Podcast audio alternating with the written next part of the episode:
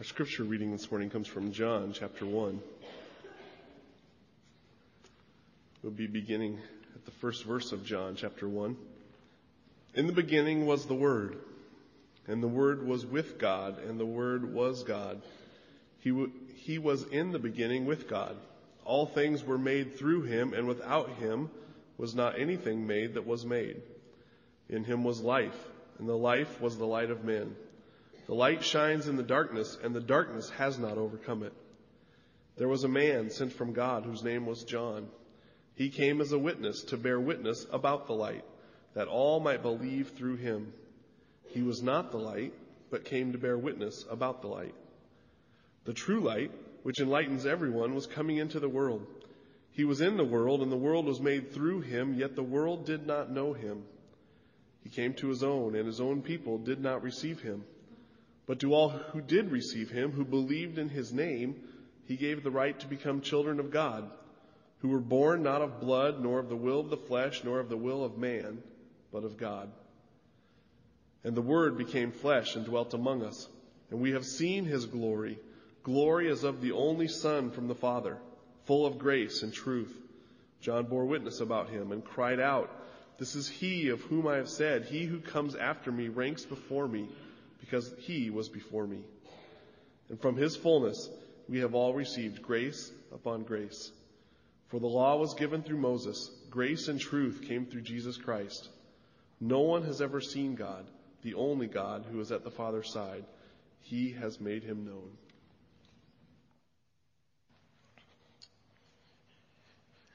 This morning, as I have been promising, we're going to begin a new series in the life of Christ. Actually, the last couple of weeks, I've tried to lay some of the groundwork for that particular series. And what we're going to do is we're just going to walk chronologically through the life of Christ. We're going to look at his life through the four Gospels. And when I say chronologically, you understand that those Gospels don't always match up necessarily in how they were written. Everything written in each individual Gospel is not necessarily written chronologically. You shouldn't make that assumption when you're reading through the Gospels that all of the events here are chronologically unless it tells you that. Because in many cases it's not. And so what we're going to do is we're going to just look over the whole view of the Gospels and as much as possible we're going to attempt to walk chronologically through the life of Christ. The only exception to that will possibly be that we may start after the birth of Christ and then come back to to that as we walk into December for a bit, but we'll walk chronologically through his life. And so I hope you'll pray that God will use this. And my prayer has been, this is what I've been laying groundwork for the last couple of weeks in. My prayer is that we will come to see the glory of God in the face of Christ more clearly. Now, in my Sunday school class this morning, the question got asked that I know pops into many of your minds often at Richland, especially those who may come in for the first time, is we talk a lot about the glory of God. And, and what does it mean? What, what does glory mean?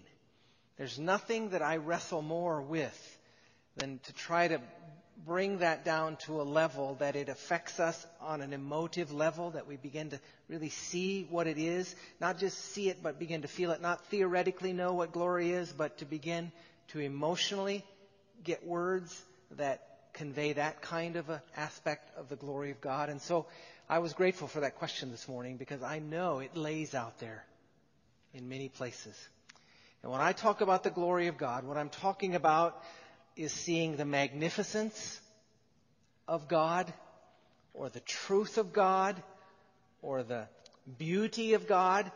Um, that term beauty, I think, is a good word. My, my only fear that we don't, that we don't just limit that to a kind of feminine beauty. That's a danger with a word like that. That's a danger why you need more words. I'm talking about beauty and also worth. So magnificence, truth, beauty in the right sense of that definition, worth, maybe the word, though it doesn't fit quite in the same categories, treasure. That's, that's what I'm talking about. When we talk about the glory of God, we're, we're talking about seeing something in, in that way, where we see the worth, the beauty, the magnificence, the truth, all of those words. And one of the things I threw out to my class, and I throw it out to you, and you can certainly do this a number of ways, but you can do it on the web, you can do it however you want to do it. But I, if you have other words, if you have other words that you think fit what we're talking about, I'd love to hear that. Other, other words that convey what that means. Maybe we'll come up with some others as we walk along together. But the last two weeks, we've laid the, the groundwork for all of this. We've defined seeing. When I say my prayer is that we will see, we've defined it as spiritual sight. I talked about it again this morning as we began the service. Those disciples on that road were blinded from seeing physically, but they were blinded at another level as well, seeing spiritually. And I think when they talked about our hearts burning within us, as he opened the scriptures, they were talking now about a new kind of sight that was opening up to them, a spiritual sight that they didn't have before or hadn't fully learned to develop in their lives. A sight that was seeing something at a spiritual level. It's the prayer I think Paul had, and we used this passage uh, a couple of weeks ago. But he says this, and he's praying for the Ephesian believers.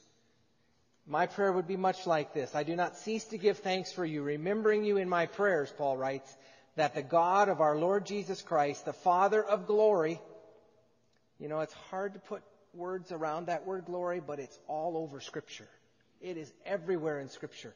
One of the things I said this morning is one of the reasons I think we have trouble defining it totally is because you just can't get your head around it completely.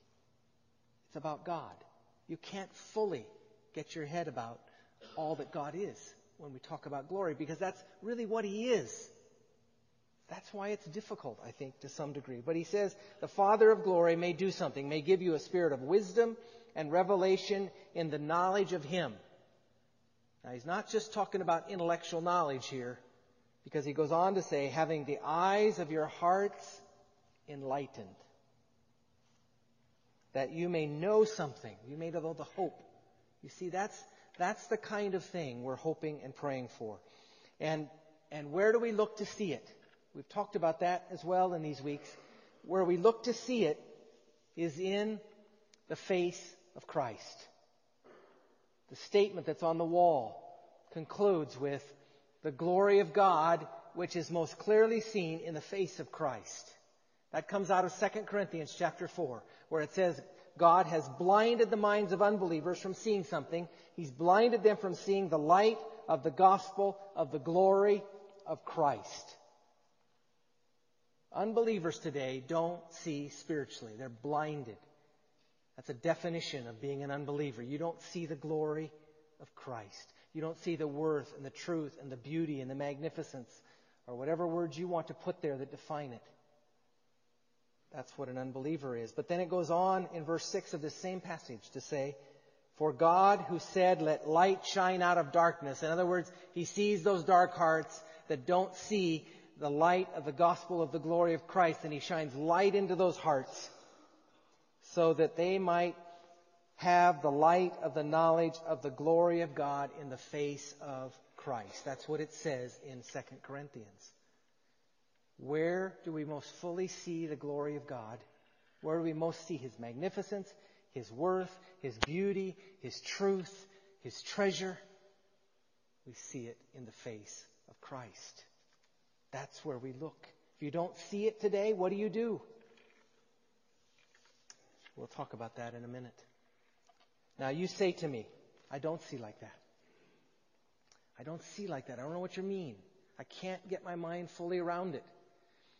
I hope that you won't turn it off as we walk through this series. In fact, I hope you'll make every attempt to take everything out of your schedule that will keep you from walking through that chronological view of the life of Christ.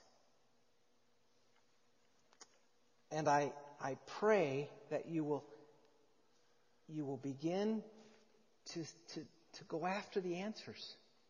I, one of the refreshing things about my Sunday school class that I teach, one of the reasons that I say to them, and I'll say it to, to the whole body, I, if I had my choice of what to do on Sunday morning, I get to do two things.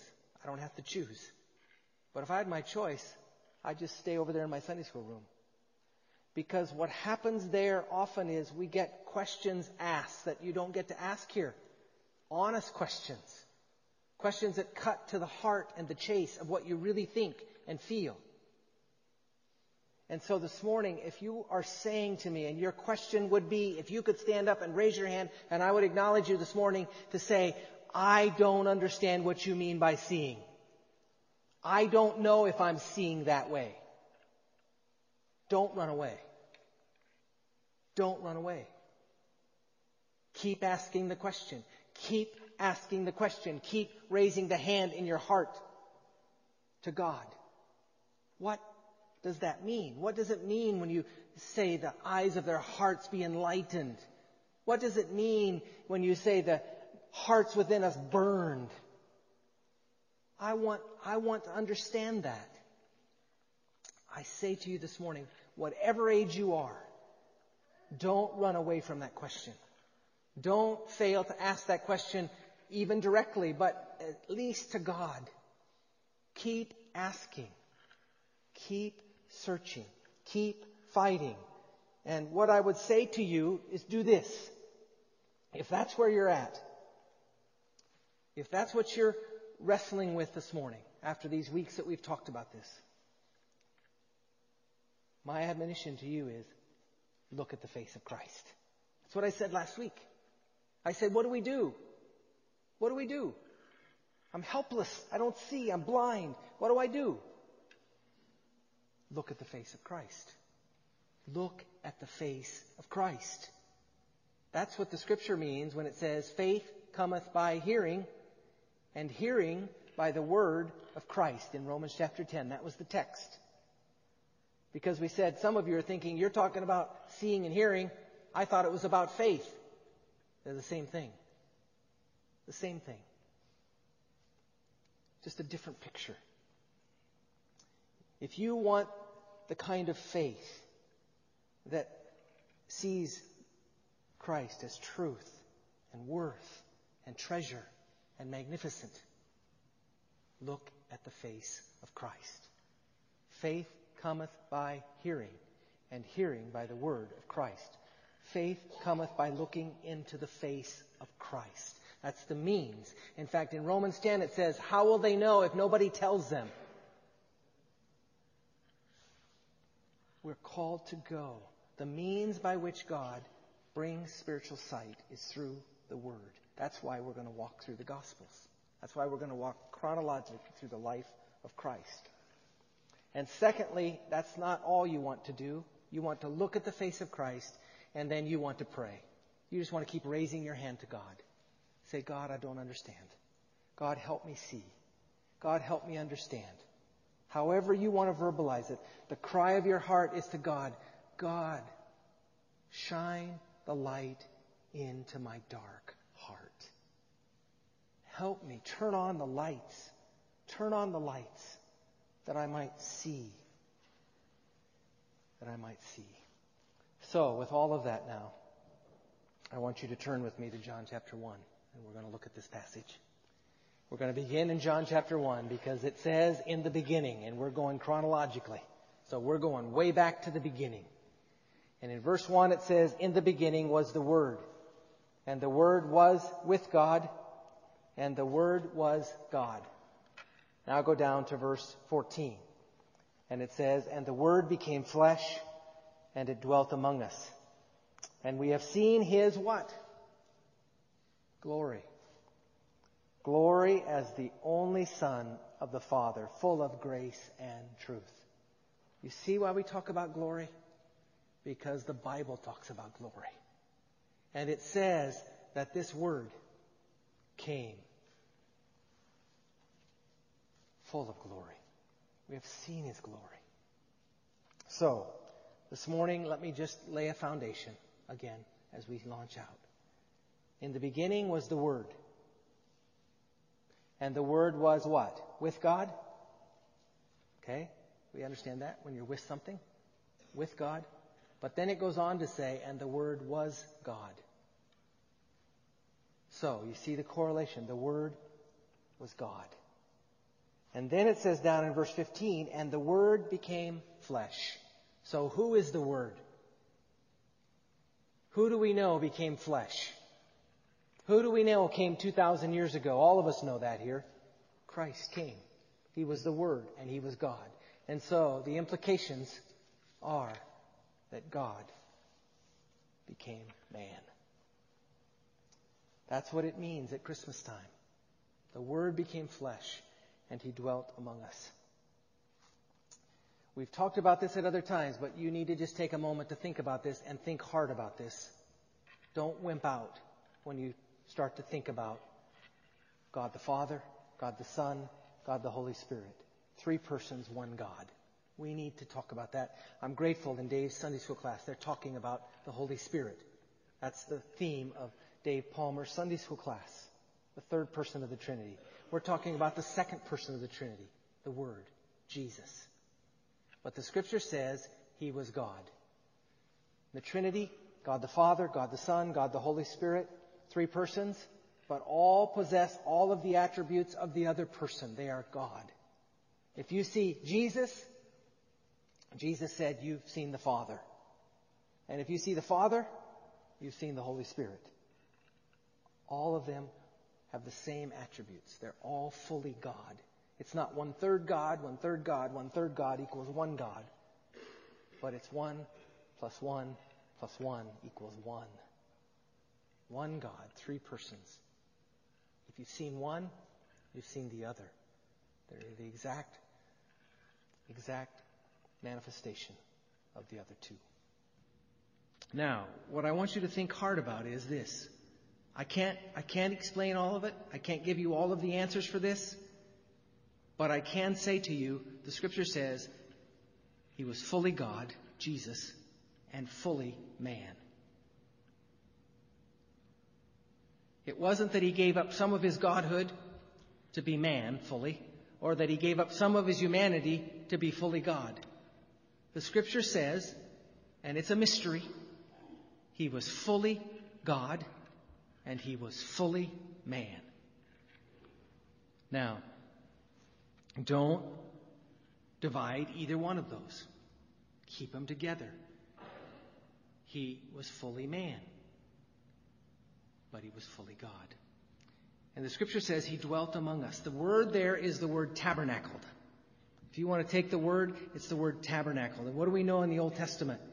After the temple was not available to the Israelite nation, they carried the tabernacle with them. They set up the tabernacle wherever they encamped. And the tabernacle represented the presence of God in their midst. And the scripture says that God tabernacled with us. The presence of God came into our world. That's what it means. The, the Word became flesh and dwelt among us. Now, the question is, why? Why did God do this? Three things we want to talk about here. We won't exhaust it. In fact, we could spend the next several years talking about all of this idea, probably, of what it means for God to become man.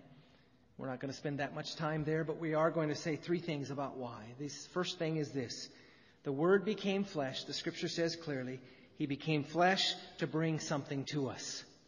And what He came to bring to us is what we sang about and his full and in verse 16 and from his fullness we have received grace upon grace earlier it says he came and we have seen his glory as of the only son from the father full of grace and truth keep those terms together grace and truth a couple of weeks ago we just briefly touched on this point but think for a minute the scripture says he came to bring grace upon grace. He came with grace and truth out of his fullness to us. The truth of the matter is, and we talked about this again in my class this morning, he could have come as judge and executioner. The scripture could have said, and the word became flesh and dwelt among us, and we have seen his glory, glory as of the only Son, as judge and executioner. He would not have violated who he was to have done that, because he would have come in truth, because all of us deserved a judge and an executioner. All of us have sinned and fallen short of what? What is it? Finish that. All have sinned and fallen short of glory of God. You see why glory is so important to understand, even though it's hard? That's what sin is. We have fallen short. And so God could have come in just truth. And He could have come as judge and executioner and not violated who He was. But the scripture says He didn't come just that way. He did come in truth but he came with grace and truth. A couple of weeks ago, I shared with you that this very thing is the thing that God began to open my eyes to when I started to see the glory of God in the face of Christ more fully. This whole idea that he came in tandem in grace and truth. And I believe that this is where it really comes for all of us when we really start to see we start to see our own sin the way we ought to see our sin. And we start to see that Jesus could have come in truth and have not been unjust about it. He could have come as judge and executioner. It's what I deserved. I have profaned the glory of God more fully than I ever will know, maybe. I think when we get to heaven, we may know, but certainly this side we don't. What it means to fall short of the glory of God. It's interesting to me that, that there's something innate within us in life. In fact, I use it as an illustration of the church. There are people who would like to come and worship with us here. But the thing that keeps them from coming here is because they understand God and truth to some degree. They've got part of it right. And they know their sin. And they think, oh, how could I come with my sin? How could I come with what I know of myself? What they know of themselves is right and good.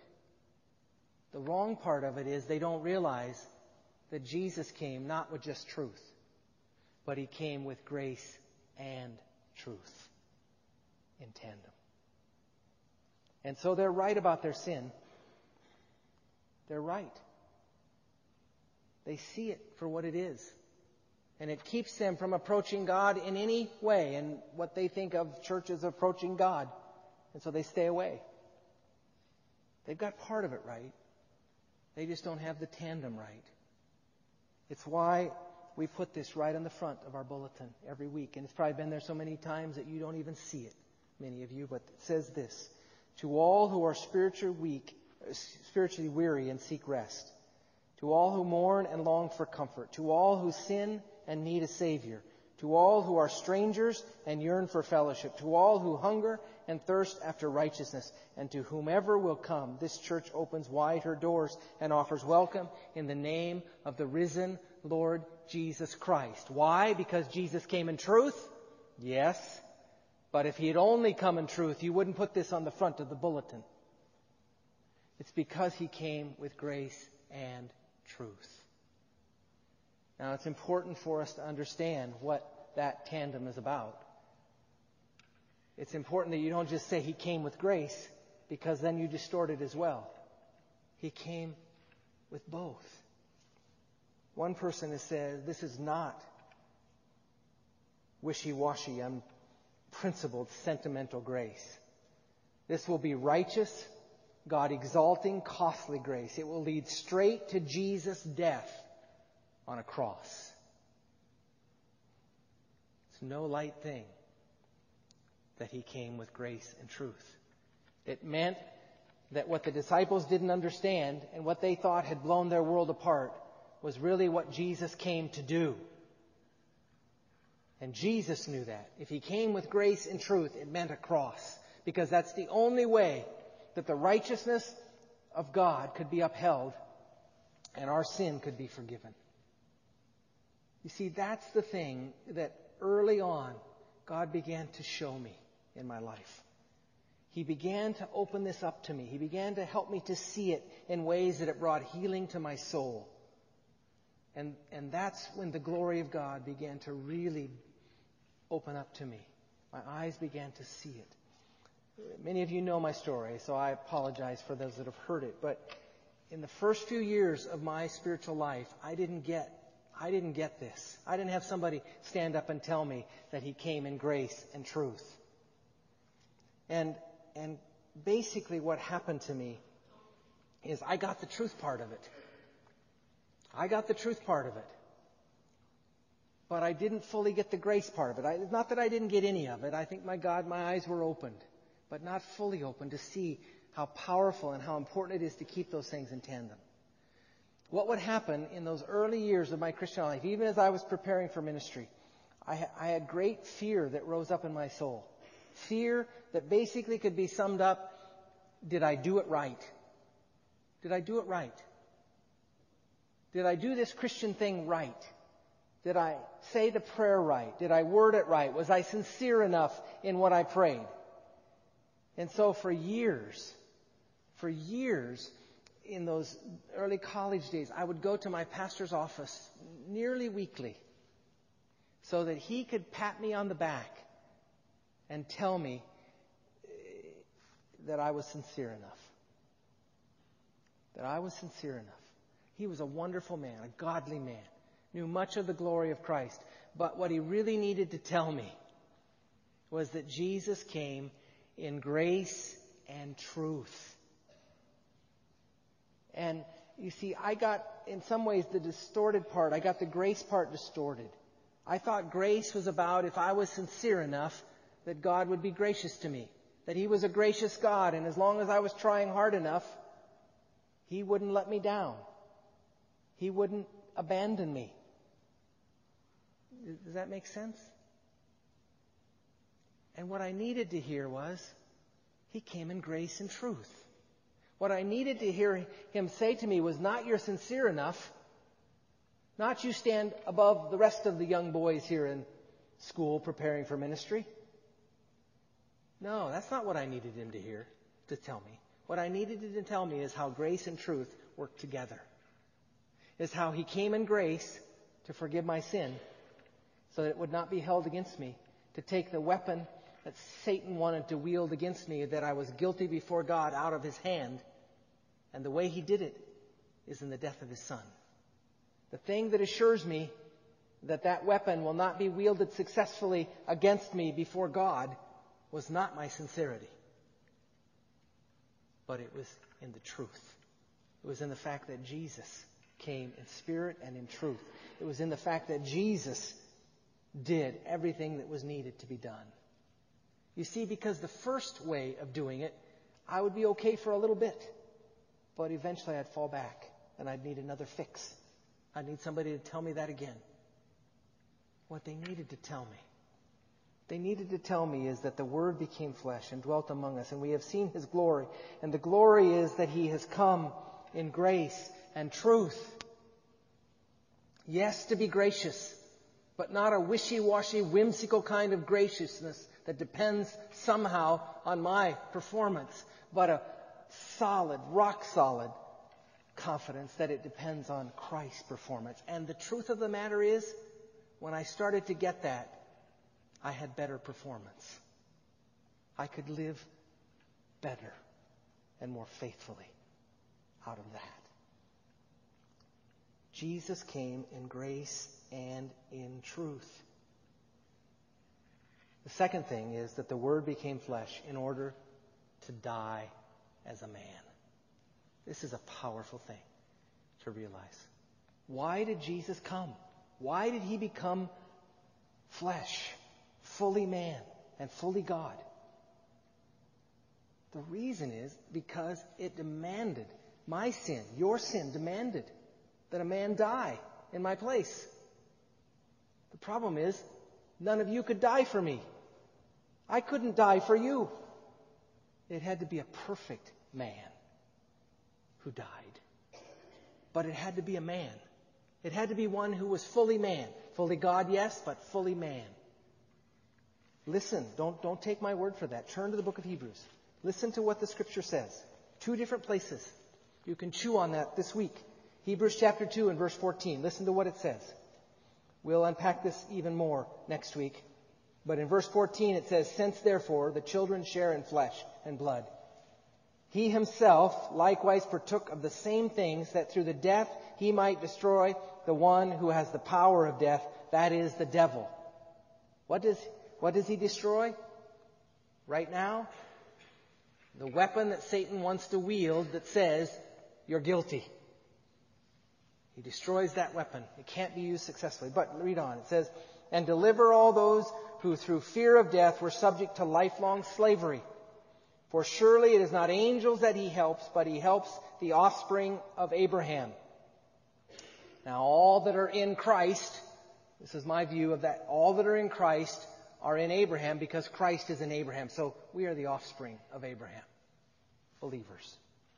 Therefore he had to be made like his brothers in every respect so that he might become a merciful and faithful high